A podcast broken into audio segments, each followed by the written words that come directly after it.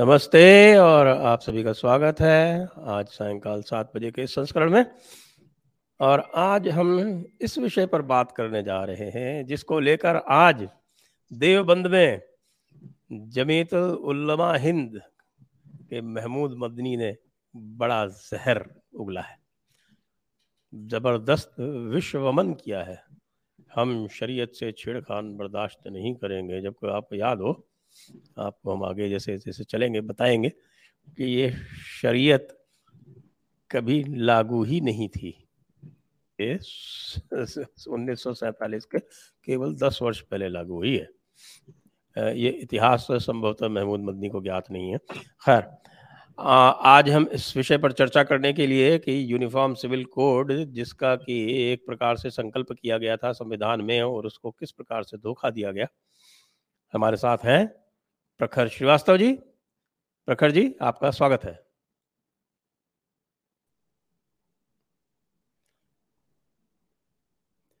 तो ये uniform civil code का जो कमिटमेंट है, जो हम डायरेक्टिव प्रिंसिपल्स में आर्टिकल 44 में पाते हैं इसके साथ क्या किया गया कि ये केवल हिंदू कोड बिल तक सीमित होकर रह गया। सर, देखिए ये बहुत ही मौजूद विषय है जिस पे आज हम चर्चा करने के लिए जा रहे हैं, क्योंकि आज जो देवबंद में जिस तरह की भाषा बोली गई है और जिस तरह की धमकी दी गई है कि यूनिफॉर्म सिविल कोड जो है हम लागू नहीं करने देंगे तो इसी तरह की भाषाओं का इस्तेमाल जो है वो पहले भी होता रहा है। तो हम इसके साथ जब हम इसके इतिहास की बात करते हैं तो जब भारत की संविधान सभा का जब गठन हुआ तो ये लोगों को पता होना चाहिए कि संविधान सभा का गठन भारत की आज़ादी के पहले ही हो गया था। तो जब ये संविधान सभा का जब गठन हुआ तब इस एक मत उस दौर के सभी नेताओं के बीच में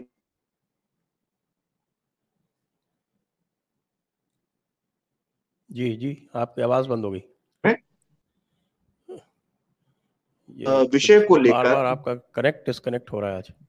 हाँ सर थोड़ा हाँ। तो इस मामले में मतलब जो एक संविधान सभा का जब गठन हुआ तो एक मत, सभी का, बड़े नेताओं का यह मानना था कि सभी नागरिकों के लिए एक ही कानून होना चाहिए। और नेहरू भी उस वक्त इसके पक्षधर थे। लेकिन आज़ादी के बाद नेहरू ने बहुत शिद्दत से महसूस किया कि मुसलमानों को एक वोट बैंक बनाया जा सकता है, इसलिए वो आज़ादी के बाद धीरे धीरे करके बहुत सटल तरीके से जो है वो नागरिक समान नागरिक संहिता से दूर होते गए। और इसके बदले में पचास के दशक की शुरुआत में, एकदम शुरुआत में जो है, वो हिंदू कोड बिल लेकर आ गए। तो ये हमें हिंदू कोड बिल और समान नागरिक संहिता, ये दोनों एक सिक्के से एक सिक्के के दो पहलू ना कहें हम, लेकिन ये एक दूसरे से बहुत जुड़े हुए विषय हैं। क्योंकि जब तक हम हिंदू कोड बिल के षड्यंत्र को नहीं समझेंगे, तब तक हम नागरिक समान नागरिक समान नागरिक संहिता को भी हम उस विषय को नहीं समझ सकते हैं। तो 1950 में लाया जाना चाहिए था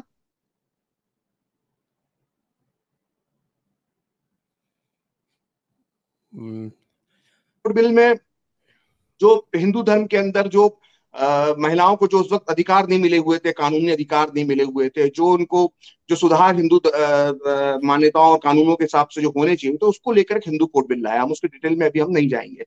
तो लाना चाहिए था यूनिफॉर्म सिविल कोड लेकर आ गए हिंदू कोड बिल। तो हिंदू कोड बिल का जो वामपंथी इतिहासकार जो बार बार कहते हैं कि हिंदू कट्टरपंथी संगठनों ने और हिंदू साधु संतों ने इसका विरोध किया तो ये बिल्कुल गलत नहीं है। विरोध किया, लेकिन ये वामपंथी मक्कार इतिहासकार जो हैं, ये बहुत धूर्तता से एक सच को छुपा लेते हैं। सच ये है कि हिंदू कोड बिल का जो उस वक्त के जो हिंदूवादी संगठन थे या साधु संत समाज था, उसने इसलिए भी विरोध किया था कि ये सारी कानून ये सारी बाध्यताएँ ये सारी चीज़ें हम पर ही क्यों संविधान में लागू की जा रही हैं? मुसलमानों को इससे अलग क्यों रखा जा रहा है? अगर किसी धर्म के अंदर मौजूद कुरुतियों को या कानून के अंदर उसमें सुधार उस कानून के माध्यम से उसमें सुधार लाना चाहिए।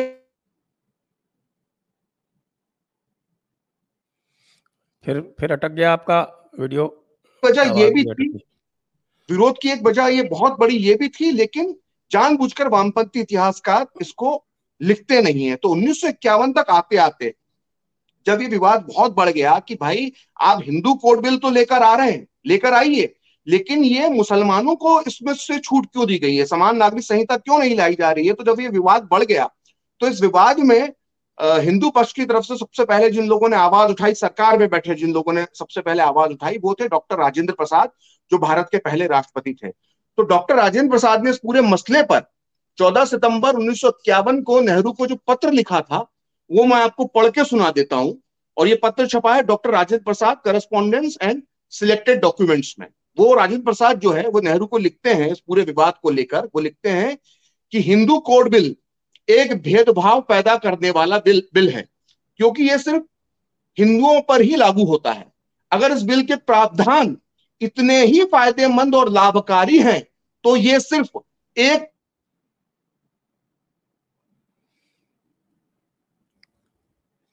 प्रखर जी आपकी आवाज़ फिर से कट रही है।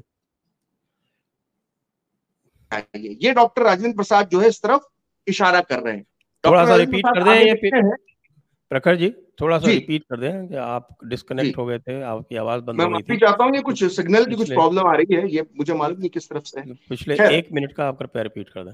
अच्छा मैं बता देता हूँ कि जब ये हिंदू कोड बिल को लेकर जब बहुत विवाद बढ़ गया और ये बार बार कहा जाने लगा कि इस तरह का कानून जो है सिर्फ़ हिंदुओं के लिए क्यों लाया जा रहा है जबकि पूरे समाज के लिए लाना चाहिए हर नागरिक के लिए लाना चाहिए और इसमें मुसलमान भी शामिल होना चाहिए और समान नागरिक संहिता लाना चाहिए तो विवाद बहुत बढ़ गया तो देश के पहले राष्ट्रपति डॉक्टर राजेंद्र प्रसाद ने इसके विरोध में, हिंदू कोड बिल के विरोध में नेहरू को एक पत्र लिखा, जो doctor Rajendra Prasad correspondence and selected documents में प्रकाशित हुआ है। वो मैं आपको पढ़कर सुना देता हूँ। इसमें डॉक्टर राजेंद्र प्रसाद ने नेहरू के लिए लिखा कि हिंदू कोड बिल एक भेदभाव पैदा कर देने वाला बिल है, क्योंकि ये सिर्फ़ हिंदुओं पर ही लागू होता है।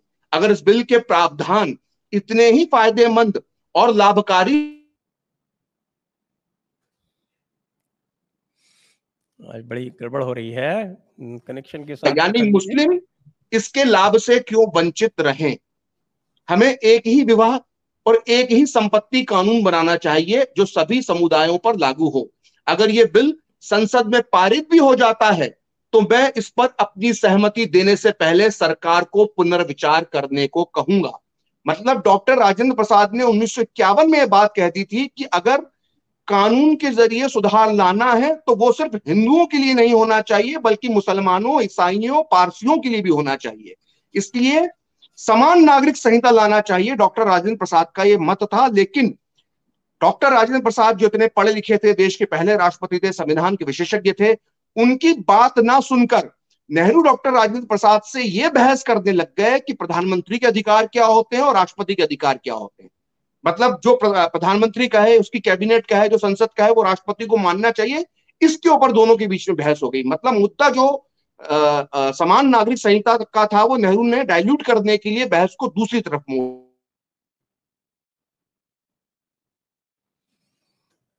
नेहरू ने बहस को दूसरी तरफ़ मोड़ दिया। जी। डॉक्टर श्यामा प्रसाद मुखर्जी ने 17 सितंबर उन्नीस सौ इक्यावन को संसद में जो कहा था, वो बहुत ध्यान से सुनना चाहिए कि उन्होंने समान नागरिक संहिता और हिंदू का समर्थन और हिंदू कोड बिल का विरोध करते हुए क्या कहा था? उन्होंने कहा था कि एक ही पत्नी, एक ही पत्नी रखने का कानून क्या सिर्फ़ हिंदुओं के लिए उचित है? एक पत्नी रखने का कानून सभी नागरिकों पर लागू होना चाहिए, यानी मुसलमानों पर भी एक पत्नी लागू एक पत्नी रखने का कानून लागू होना चाहिए। फिर श्यामा प्रसाद मुखर्जी आगे कहते हैं कि मैं हिंदू कोड बिल बनाने वालों की कमज़ोरी जानता हूँ। उनमें मुस्लिमों के कानून को छूने की हिम्मत नहीं है। लेकिन जब आपकी मर्ज़ी होती है, तब आप हिंदुओं के लिए कोई भी कानून बना सकते हैं। तो श्यामा प्रसाद मुखर्जी ने जो कहा था, वो हमने आने वाले वर्षों में देखा कि किस तरह से कभी भी कांग्रेस की सरकारों ने मुसलमानों से जुड़े कानूनों को नहीं छुआ। और अगर सुप्रीम कोर्ट में कोई फैसला भी आया शाहबानों जैसा तो उसे संसद के संसद के माध्यम से उसको निरस्त कर दिया। जी। आप शाह शाहबानों का फैसला भी उन्होंने उसको संसद के माध्यम से निरस्त कर दिया। प्रखर जी हाँ यहाँ तक हाँ, बात आई। आगे तो आगे। जब ये सवाल बार बार नेहरू से पूछा गया कि आप हिंदू कोड बिल लेकर आए मुसलमानों के लिए उनके शरिया में सुधार के लिए कानून क्यों नहीं लेकर आए? नागरिक समान नागरिक संहिता क्यों नहीं लेकर आए? तो नेहरू ने इसका जवाब जो दिया ये देश के बहुत कम लोगों को मालूम है और ये जवाब नेहरू ने किसी भारतीय पत्रकार को नहीं दिया था, बल्कि हंगरी के एक बहुत मशहूर पत्रकार थे, टिबोर मैंडे। उनको नेहरू ने तीन घंटे का इंटरव्यू दिया था 1956 में। टिवोर मैंडे को जो इंटरव्यू नेहरू ने दिया था, वो छपा है Nehru conversation on India and world affairs ये एक छोटी सी पुस्तिका है, पूरे इंटरव्यू की नेहरू की, तीन घंटे के इंटरव्यू की मैंने ने छपी थी, और ये उन्नीस सौ छप्पन में छपी थी ये किताब। इस किताब में नेहरू ने जो चालाकी दिखाई है समान नागरिक संहिता ना लाने की वो इससे सामने आती है। तो मैंडे को दिए इंटरव्यू में नेहरू ने कहा था कि हम हिंदुओं के पुरातन धार्मिक कानूनों को संसद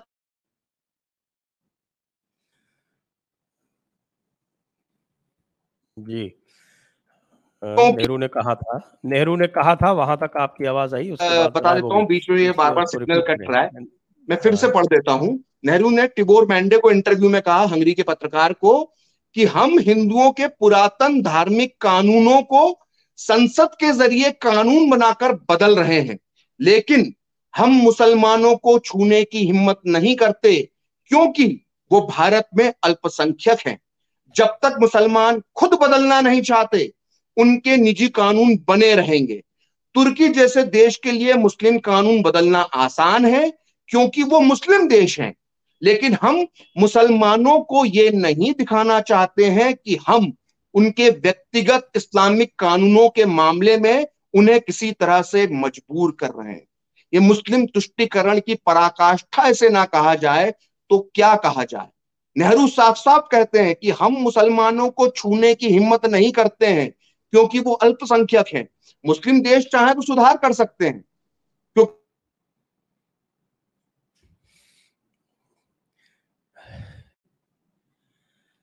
तुष्टिकरण के ब्लंडर बॉय नेहरू जी लेहरू जी इसीलिए हम उनको लेहरू जी कहते हैं।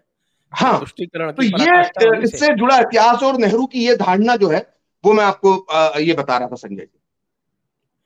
जी हाँ और ये देखा जाए कि जिस समय इसके बारे में चर्चा हुई थी जी। तो संविधान सभा में हाँ।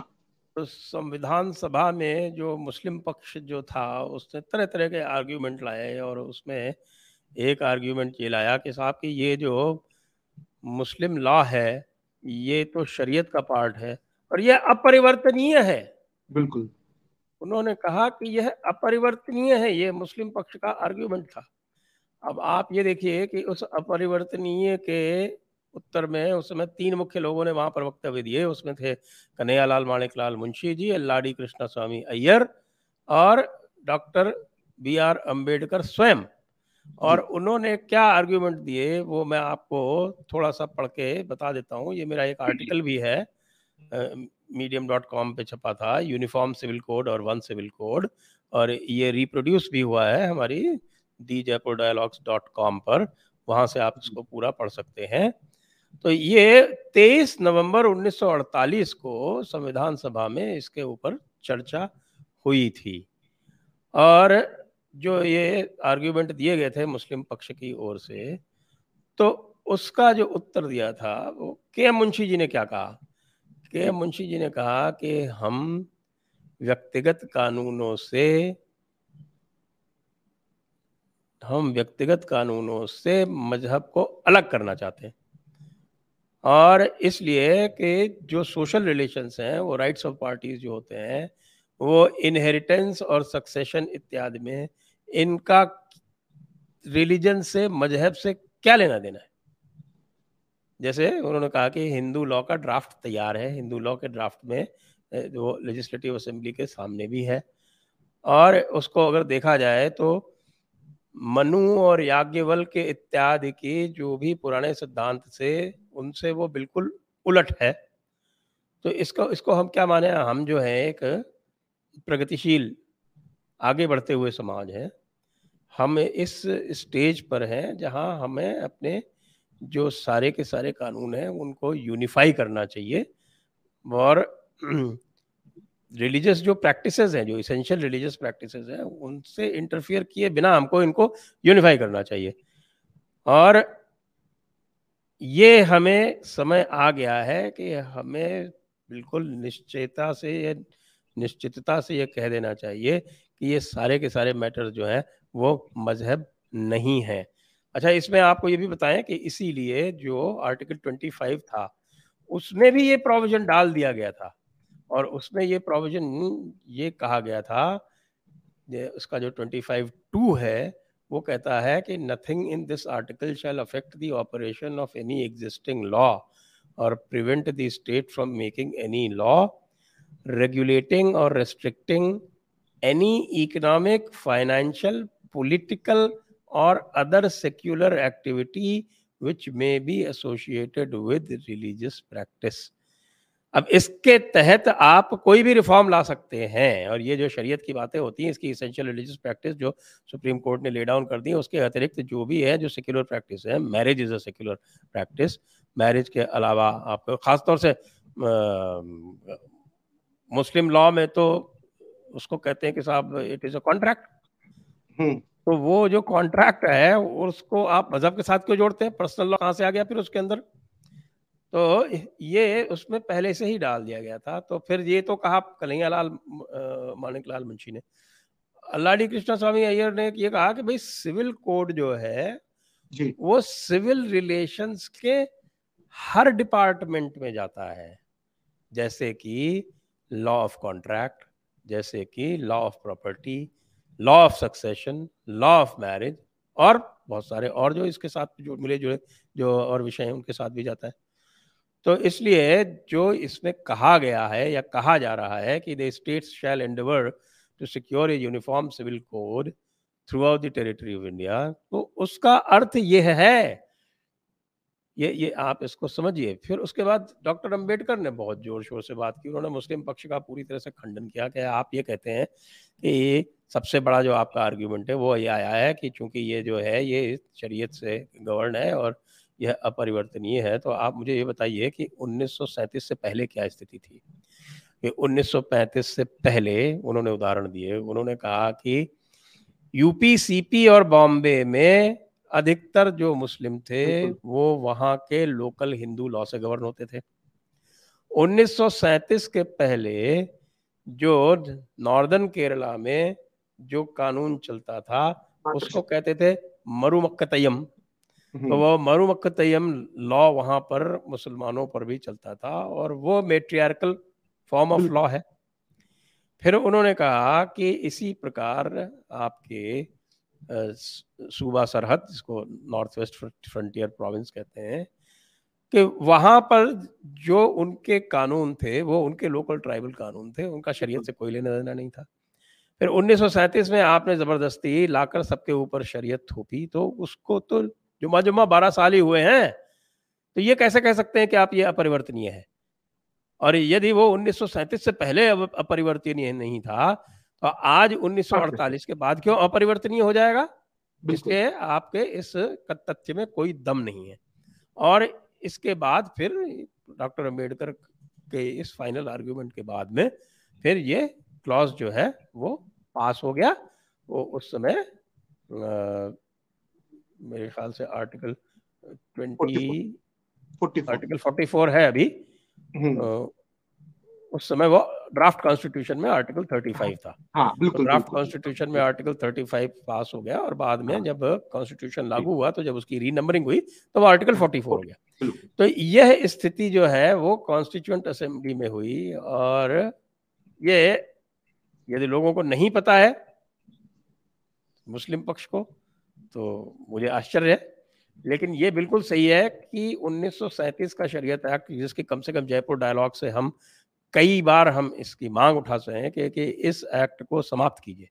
क्योंकि इस एक्ट के कारण ही ये जो पूरी की पूरी आपकी जो अलगाववाद की सेपरेटिस्ट फीलिंग जो आती है जो पृथकतावादी एक विचार उत्पन्न होता है मुसलमानों में उसका जो मुख्य स्रोत है हम्म। वो ये है उन्नीस का शरीयत एक्ट है। तो ये मैंने कहा कि ये बैकग्राउंड में आपके समक्ष रख दूँ। सर आपने बहुत अच्छी बात कही क्योंकि आपने जिस तेईस नवंबर उन्नीस के बहस का जो आपने हवाला दिया है तो आपने तो वो पक्ष बताया जिसमें के एम मुंशी हैं अय्यर साहब हैं डॉक्टर अंबेडकर है जिन्होंने बहुत ही समझदारी से और संविधान सम्मत बात कही। और उसी समय जो मुस्लिम पक्ष था वो हमारे दर्शकों को जानना बहुत ज़रूरी है कि उस दिन जब बहस हुई आ, आर्टिकल 44 पर जिसको हम 35 जो पहले था कि समान नागरिक संहिता होना चाहिए कि नहीं होना चाहिए? तो जिस समय मुस्लिम सदस्य थे संविधान सभा के, उनके क्या विचार थे? ये हमारे दर्शकों को जानना बहुत ज़रूरी है, क्योंकि इन विचारों को जानने के बाद हमारे दर्शक ये समझ पाएँगे कि इतने सत्तर, पचहत्तर साल गुजरने के बाद भी मुस्लिम थिंक टैंक जो है, जी हाँ मुस्लिम थिंक टैंक की बात हो रही थी। तो मुस्लिम थिंक टैंक के प्रखर जी कहना चाह रहे हैं मुस्लिम थिंक टैंक आज भी वैसे ही का वैसा है। वैसा ही है। तो जो ये एक बड़ा मज़ेदार है कि मुस्लिम पक्ष ने जो दलीलें दी वो भी हम बता देते हैं उनकी सोच क्या थी और आज भी वही सोच है। तो ये स्पष्ट हो जाएगा तेईस नवंबर उन्नीस सौ अड़तालीस की बहस में समान नागरिक संहिता पर पर चिंता व्यक्त करते हुए मुस्लिम सदस्यों ने क्या कहा। तो इसमें मोहम्मद इस्माइल थे मोहम्मद इस्माइल जो थे वो उनको दक्षिण भारत का जिन्ना कहा जाता था। और मोहम्मद अली जिन्ना के दक्षिण भारत में मुस्लिम लीग के सबसे बड़े नेता थे, और वो उस आज़ादी के बाद कभी पाकिस्तान नहीं गए, यहीं रह गए यूनियन इंडियन मुस्लिम लीग बना ली, जिसके साथ कांग्रेस मिलकर चुनाव लड़ती है, और राहुल गांधी जिसके सहयोग से चुनाव जीतकर वायनाड से जो है, वो लोकसभा में पहुँचे हैं। तो इसके जो भारतीय इकाई के जो अध्यक्ष थे, मोहम्मद अली जिन्ना की पार्टी के मुस्लिम लीग के जो भारतीय इकाई के अध्यक्ष थे आज़ादी के बाद, उन्होंने उस दिन तेईस नवंबर उन्नीस सौ अड़तालीस को कहा, धमकी देते हुए कि यदि लोगों को अपने निजी कानूनों के मुताबिक चलने की इजाज़त नहीं दी जाती है तो लोग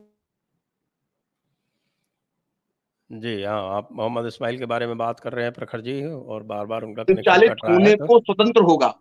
दोबारा बताएँ आपके आवाज़ हाँ तो मोहम्मद इस्माइल ने उस दिन कहा कि यदि लोगों को अपने निजी धार्मिक कानूनों के मुताबिक चलने की इजाज़त नहीं दी जाती है तो लोगों में असंतोष और नाराज़गी होगी। समाज का प्रत्येक वर्ग अपने निजी धार्मिक कानूनों से संचालित होने को स्वतंत्र होता है। अतः दूसरे के हितों का टकराव मतलब एक दूसरे के हितों का टकराव नहीं होगा। अगर आपने समान नागरिक संहिता लागू कर दी तो हितों का टकराव होगा। टकराव की नौबत आ जाएगी। सोचिए, मुस्लिम लीग का ये नेता संविधान सभा में बैठकर जिन्ना का एक चेला सीधे सीधे भारत सरकार को उस वक्त चुनौती दे रहा था। फिर ऐसे एक नजीरुद्दीन अहमद थे, जो बंगाल से चुनकर आए थे। अब वो क्या कहते हैं? इनकी मानसिकता देखिए, ये मदनी और ओवैसी जो आज कह रहे हैं, ये बयान ठीक वैसे ही बयान पचहत्तर साल पहले भी ये लोग दे रहे थे। तो नजीरुद्दीन अहमद कहते हैं, समान नागरिक संहिता का विरोध करते हुए उस दिन कहते हैं कि अंग्रेज़ों ने भी हमारे निजी कानूनों में 175 साल तक दखल अंदाजी नहीं की। तो ये सब देश अंग्रेज़ों ने भी 175 साल तक हमारे कानूनों में दखल अंदाजी नहीं की, जबकि यह शरीयत कानून लागू ही नहीं था। और जिसकी जो मर्ज़ी होती थी वो अपने हिसाब से चलता तो, था। मतलब उनका कहना था कि जो अंग्रेज़ सरकार ने जो हमें सुविधाएँ दे रखी थी वो हमें जारी रखी जाए। जो उन्नीस सौ क्या सुविधाएँ दे रखी? अभी तो डॉक्टर बी आर अंबेडकर का स्टेटमेंट बता दिया है ना। हाँ वो उन्होंने एनडब्ल्यूएफ के बाकी का उन्नीस के कानून का हवाला देते हुए नजरुद्दीन अहमद जो कह रहे हैं वो मैं आपको बता रहा हूँ। उसके आगे वो कहते हैं कि मुझे यकीन है कि इससे देश में समाज के विभिन्न वर्गों में गलतफहमी और असंतोष पैदा होगा मतलब वही धमकी। मतलब जो आज मदनी कहते हैं, वही उस दिन कह रहे हैं। जो अंग्रेज़ों ने एक सौ पचहत्तर साल में नहीं किया, जिसे करने से वो भी डरते थे। वो सब एकदम करने से करने से हमें, वो सब एक करने की ताकत हमें सरकार को नहीं देना चाहिए। मतलब सरकार को ताकत नहीं देना चाहिए कि वो समान नागरिक संहिता लागू कर दे और हमें जल्दबाजी में कोई कदम नहीं उठाना चाहिए। उसके बाद एक महबूब अली बेग बहादुर खड़े हुए, ये भी मुस्लिम लीग के नेता थे दक्षिण भारत के। उन्होंने कहा कि निकाह को कुरान निकाह को लेकर कुरान में जो आदेश है उसका पालन मुसलमान 1350 जी हाँ महबूब अली के बारे में बता रहे हैं इस समय प्रखर जी तो महबूब अली के बारे में आप बता रहे थे तो जरा महबूब अली के कथन से ही पुनरारंभ करें पुनः आरंभ करें महबूब अली हाँ मतलब मैं माफ़ी चाहता हूँ बार बार समस्या हो रही है दर्शकों को दिक्कत हो रही होगी लेकिन टेक्निकल प्रॉब्लम है इसमें हम कुछ नहीं कर सकते हैं। तो महबूब अली बेग बहादुर, जो मुस्लिम लीग के नेता थे, उन्होंने कहा उस दिन संविधान सभा में कि निकाह को लेकर कुरान में जो आदेश हैं, उसका पालन मुसलमान 1350 साल से करते आ रहे हैं और हम पर नई परंपरा नहीं थोपी जा सकती है। फिर इसका बी पोकर साहेब बहादुर खड़े हुए, ये भी दक्षिण भारत के मुस्लिम लीग के नेता थे, जिन्ना के बहुत खास थे। इन्होंने कहा कि अंग्रेज़ 175 साल तक हम पर इसलिए हुकूमत कर पाए क्योंकि उन्होंने हमारे निजी कानूनों में दखलंदाजी नहीं की। ये उनकी न्याय व्यवस्था की कामयाबी थी। अगर धार्मिक परंपराओं में सरकार दखल अंदाजी करती है तो ये अत्याचार होगा। और इसके बाद बी पोकर बहादुर साहिब ने पूरे संविधान सभा की जो प्रारूप समिति थी उस पर यह आरोप लगाया कि आपने समान नागरिक संहिता का जो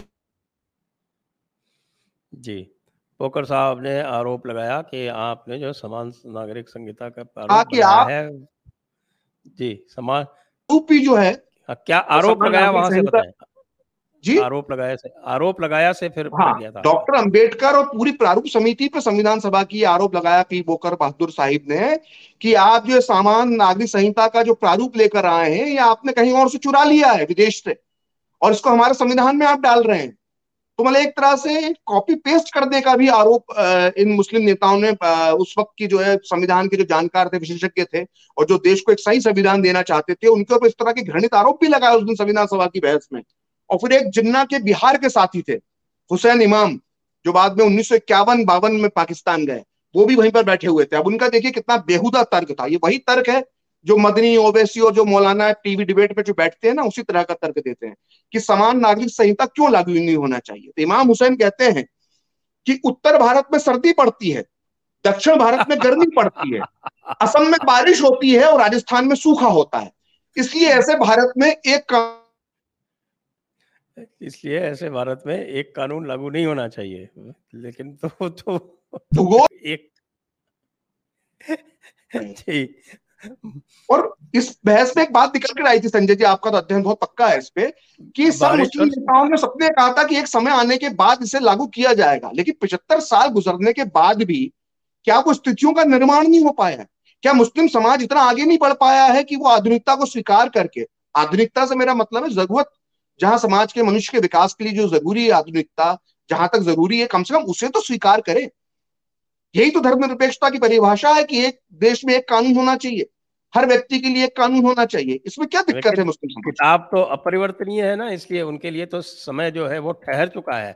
जबकि मुस्लिम देशों ने परिवर्तन किए। उसी किताब पर आधारित को 632 ईस्वी में ठहरा दिया कह रहे हैं कि वो ठहर गया समय। उसके बाद तो समय आगे चला ही नहीं। देखिए समाज में कुरुति हर समाज में मौजूद रही। देखिए जो डॉक्टर अंबेडकर बार बार कहते थे कि हिंदू समाज में भी कुरुति है लेकिन हिंदुओं के ही तबके ने उसको सुधारा ना। अगर हिंदू समाज में कभी कोई सती सती प्रथा थी जिसका जिसका दुष्प्रचार किया जाता है वैसे तो कभी ये प्रथा के नाम से कभी थी नहीं कहीं भी किसी ऐसे थी किसी भी रूप में। तो उसे हिंदुओं ने ही दुरुस्त किया ना। अगर हिंदुओं में वर्ण व्यवस्था थी या कुछ छुआछूत के माध्यम हो रहा था तो सर हिंदुओं ने उसके लिए आंदोलन चलाया है ना। हिंदू समाज से लोग उसका आ, उसको दूर करने के लिए निकले ना। ये डॉक्टर अंबेडकर स्वीकार करते थे और साथ में कहते थे लेकिन मुसलमानों की दिक्कत ये है कि इनका समाज सुधार के प्रति जो रवैया है वो शून्य है। ये समाज सुधार चाहते ही नहीं है। डॉक्टर अंबेडकर कह रहे हैं ये मैं नहीं कह रहा हूँ। तो इस तरह का जो व्यवहार रहेगा तो कैसे देश आगे बढ़ेगा भाई? कभी तो और आप फिर कहते हो धर्मनिरपेक्षता की बात करते हो। फिर दूसरी तरफ़ आप कहते हो कि नहीं समान नागरिक संहिता नहीं होना चाहिए। मैं तो कहता हूँ बनाना रिपब्लिक बना दो इस भारत को। आप एक काम करो पूरा आधा दूरा मत लो। ये अच्छा अच्छा गप गप और कड़वा कड़वा थू मत करो। मुसलमानों को चाहिए पूरा शरिया ले लो। पूरा शरिया मतलब पूरा शरिया। उदाहरण के लिए अगर राजेश और अब्दुल मिलकर कहीं चोरी करते हैं तो राजेश को तो जो है वो आईपीसी के तहत सजा दे दो। जो भी दो या तीन साल की चोरी की सजा होती है अब्दुल के हाथ काट दो। भाई शरिया तो यही कहता है ना। जैसे कोई बलात्कार का मुस्लिम आरोपी मिलता है तो भाई उसको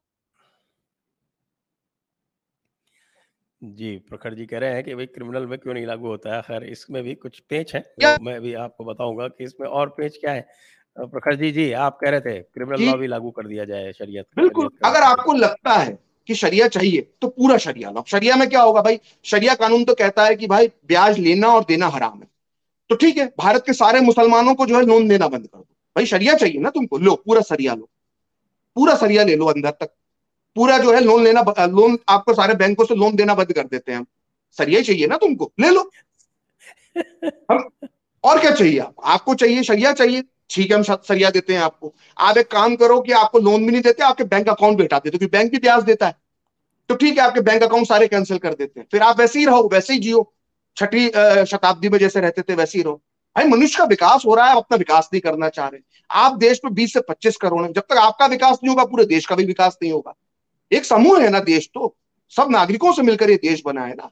ये 25 करोड़ लोग जो है छठी शताब्दी में रहते रहेंगे और बाकी लोगों को हम इक्कीसवीं सदी में राजीव गांधी के अनुसार ले जाना चाहते तो ये कैसे जी। बाकी लोग इक्कीसवीं में और एक, एक गाड़ी जो है उसका तीन चौथाई पहिया जो है वो तो इक्कीसवीं शताब्दी में रह जाए और एक चौथाई हिस्सा जो है वो रह हाँ, जाए। तो मतलब राजीव गांधी का सपना कैसे पूरा होगा? मैं तो राजीव गांधी के सपने की बात करता हूँ पूरा कैसे होगा जब तक अब इस तरह सब सब लोग साथ नहीं चलेंगे? और राष्ट्रीय एकता तो यही है ना धर्मनिरपेक्षता तो यही है कि सबके लिए एक कानून हो इसमें क्या गलत है? और कोई इस कानून से आपके पाँच वक्त की नमाज़ का अधिकार नहीं छीन रहा आपके मस्जिद जाने का अधिकार नहीं छीन रहा आपकी जो भी परंपराएँ हैं निकाह के जो तौर तरीके हैं उसको कोई नहीं छीन रहा। तो ऐसा कोई आपका नुकसान थोड़ा हो रहा है? वैसे निकाह भी इनका जो निकाह जिसको कहते हैं इसका अरबी में जो अर्थ है वो भी बड़ा घृणित है। निकाह का मतलब जो होता है अरबी में उसका मतलब होता है संभोग। और इसको ये निकाह को जो है वो शादी के नाम से यहाँ पे प्रचलित किया हुआ है। तो इनको ये भी देखना चाहिए कि इस तरह के जो नाम है वो भी परिवर्तित होने चाहिए। क्या अरब की गुलामी लगा रखी है?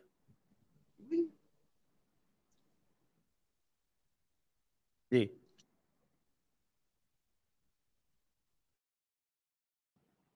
हाँ हाँ प्रखर जी। बस। बातचीत पूरी चल रही है। संजय जी आ रही है मेरी आवाज़ आ रही है आप तक? हाँ अब अब आई वापस। हाँ तो मैं कह रहा हूँ कि जहाँ हमारी पूरी बातचीत चल रही है तो हमें ये भी यहाँ पे कुछ चीज़ों और स्पष्ट कर देना चाहिए कि आ, क्योंकि जब जय भीम और जय भीम के नारे इस देश में इतने सारे लगाए जाते हैं तो ये मालूम होना चाहिए कि डॉक्टर अंबेडकर जो आपने तो बता ही दिया समान नागरिक संहिता को लेकर क्या विचार थे? बाकी हमारी चर्चा में ये भी बताया गया है कि किस तरह से जो है डॉक्टर अंबेडकर कैसे मानते थे कि मुस्लिम समाज जो है वो समाज सुधार का विरोधी है। यहाँ हमारे दर्शकों को ये भी पता होना चाहिए, स्पष्ट होना चाहिए, क्योंकि जब हिंदू कोर्ट बिल की जो हमने बात करी, या जब हम समान नागरिक संहिता के उस दौर की बात कर रहे हैं तो बार बार एक विवाद सामने आता है कि डॉक्टर अंबेडकर ने जो है वो हिंदू कोड बिल जब नेहरू ने उन्नीस सौ इक्यावन में वापस ले लिया था तो इसके इससे गुस्सा होकर उन्होंने जो है इस्तीफा दे दिया था। तो ये पूरी हकीकत नहीं है। मतलब ये हमारे दर्शकों को मालूम होना चाहिए कि अंबेडकर के एक इस्तीफे की जो वजह थी उनमें से बहुत सारी वजह थी। उसमें से एक हिंदू कोड बिल भी एक वजह थी। लेकिन जी हाँ एक वजह थी और तो, मुझे सुधार होना जी। जी, जो सुधार संविधान में, कानून में होना चाहिए, नेहरू सरकार उससे दूर जा रही तो उनने पूरा अपना छह सात पेज का इस्तीफा लिखा था। तो उन्होंने उस इस्तीफे में बहुत सारी वजह बताई तुमने बताया था कि मुझे विदेश नीतियों में मेरे से सलाह नहीं ली जाती है। आर्थिक मसलों के वो एक जानकार थे, उनसे आर्थिक मसलों पर सलाह नहीं ली जाती थी। उनसे बहुत सारी ऐसे विषय थे। कई बार चाहते थे जब संविधान बन गया तो चाहते थे उनका मंत्रालय बदल दिया जाए, क्योंकि उनका एक कार्य, जो मुख्य कार्य था, वो उन्होंने पूरा कर दिया था। एक महत्वपूर्ण मंत्रालय वो अपने लिए चाहते थे, वो भी नेहरू सरकार ने नहीं दिया। ये सब उन्होंने अपने इस्तीफे में लिखा है। उन्होंने ना अपने इस्तीफे के पहले पन्ने में हिंदू कोड बिल का ज़िक्र किया है, ना दूसरे में किया है, ना तीसरे में किया है, ना चौथे में किया है, ना पांचवे में किया है। छठे पन्ने में जाकर वो हिंदू कोड बिल का ज़िक्र करते हैं। लेकिन उसके पहले वो नेहरू सरकार की जो मुस्लिम तुष्टिकरण की नीति थी उसका वो अपने इस्तीफे के अंदर विरोध करते हैं जिसका कोई भी ज़िक्र जिसका जरा सा भी ज़िक्र जो है कोई वामपंथी इतिहासकार नहीं करता है। मैं चाहता हूँ अगर आप मुझे आप अनुमति दें क्योंकि ये नागरिक समान नागरिक जी हाँ और मैं सभी दर्शकों से अनुरोध करूँगा कि कृपया आप आपके जो प्रश्न है वो पूछ चले। जी आपका फिर से कट गया था? प्रखर तो मैं पढ़कर सुनाना चाहूँगा वो। आपने जहाँ कहा अनुमति दें उसके बाद से फिर कुछ सुनाना हाँ, पड़ा तो डॉक्टर अंबेडकर ने जो अपना इस्तीफा दिया था सत्ताईस सितंबर उन्नीस सौ इक्यावन को तो उन्होंने अपने इस्तीफे को उनको पढ़ने नहीं दिया गया था लोकसभा में। तो उनको, उसके बाद उन्होंने इसको अपने 10 अक्टूबर को एक बयान जारी किया था उन्होंने पूरा अपना इस्तीफे का प्रारूप उसमें लिखा था। और ये अंबेडकर राइटिंग से वॉल्यूम 14 में छपा है, जिसको महाराष्ट्र सरकार ने उन्नीस में छापा था। उस समय कांग्रेस की सरकार थी तो उसकी सत्यता पर कोई सवाल नहीं उठा सकता। तो अपने इस्तीफे में डॉक्टर अंबेडकर ने लिखा था कि पूरी दुनिया में सबसे खराब स्थिति भारत के दलितों की है। फिर भी दलितों को कोई राहत नहीं दी गई है। ये सरकार दलितों की तुलना में मुसलमानों की सुरक्षा को लेकर हमेशा ज़्यादा चिंतित रहती है। प्रधानमंत्री नेहरू का पूरा समय और ध्यान मुसलमानों की सुरक्षा के लिए लगा होता है। मैं भी भारत के मुसलमानों को सुरक्षा देना चाहता हूँ, लेकिन क्या सिर्फ़ मुसलमानों को ही इस देश में सुरक्षा की आवश्यकता है? क्या दलितों, आदिवासियों और ईसाइयों को सुरक्षा जी जी जी। आ, क्या केवल? मुसलमानों की तुलना में दलितों को कहीं अधिक देखभाल की ज़रूरत है। तो ये डॉक्टर अंबेडकर के विचार थे। वो समान नागरिक संहिता लागू ना होना और फिर एक हिंदू कोड बिल आया उसका भी वापस ले ले जाना। तो जो इस समय जो घालम पेल चल रहा था धर्म और राजनीति का जो नेहरू खेल खेल रहे थे उससे अंबेडकर बेहद आहत थे। और मुस्लिम तुष्टिकरण जो नेहरू कर रहे थे, उससे वो बहुत ज़्यादा आहत थे। तो उनका सिर्फ़ हिंदू कोड बिल की वजह से उन्होंने इस्तीफा नहीं दिया था, जैसा कि आजकल वामपंथी और अम्बेडकरवादी साबित करना चाहते हैं। उनके इस्तीफे की एक बहुत बड़ी वजह जो थी, वो मुस्लिम तुष्टिकरण भी थी। उनका मानना था कि दलितों से ज़्यादा मुसलमानों से ज़्यादा दलितों को सुरक्षा की ज़रूरत है, लेकिन मुस्लिम जो नेहरू हैं, वो हर समय मुस्लिम तुष्टिकरण में लगे लगे रहते हैं। और यही वजह थी कि जब उन्नीस सौ बावन में जब नए चुनाव हुए और पूरा जब कांग्रेस फिर से जीत कर आ गई और मैदान साफ़ हो गया नेहरू के लिए तो उन्होंने धीरे धीरे करके टुकड़ों टुकड़ों में हिंदू कोड बिल पा, पा, पास करवा दिया। लेकिन देखिए चालाकी कि मुसलमानों के तुष्टिकरण के लिए मुसलमानों का वोट बैंक जी मुसलमानों के तुष्टिकरण के लिए नेहरू जी ने बहुत सारे और भी उपाय किए वही प्रखर जी हमें बता रहे हैं। ये इस देश में होता है मुसलमानों के तुष्टिकरण के लिए यहाँ से। हाँ मतलब नेहरू ने मुसलमानों के तुष्टिकरण के लिए जो है वो कभी भी समान नागरिक संहिता को नहीं लाया। हिंदू कोड बिल को उन्होंने पास करवा दिया धीरे धीरे टुकड़ों टुकड़ों में। अलग अलग हिंदू विवाह अधिनियम हिंदू हिंदू संपत्ति अधिनियम ऐसे कर करके पास करवा दिया। पूरा हिंदू कोड बिल पास हो गया। लेकिन उन्होंने शरिया को नहीं छेड़ा। उन्होंने जो है वो समान नागरिक संहिता लाने की बात नहीं की। भाई, तुम्हारे पास बहुमत था, तुम्हारे सामने मैदान साफ़ था तो सिर्फ़ हिंदुओं को सुधार की ज़रूरत थी क्या?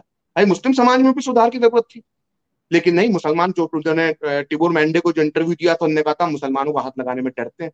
तो ऐसा डरपोक व्यक्ति भारत का प्रधानमंत्री था, जो खुद इंटरव्यू में कहता था, वो भी विदेशी पत्रकार को, कि हम भारत के मुसलमानों को हाथ लगाने में डरते हैं।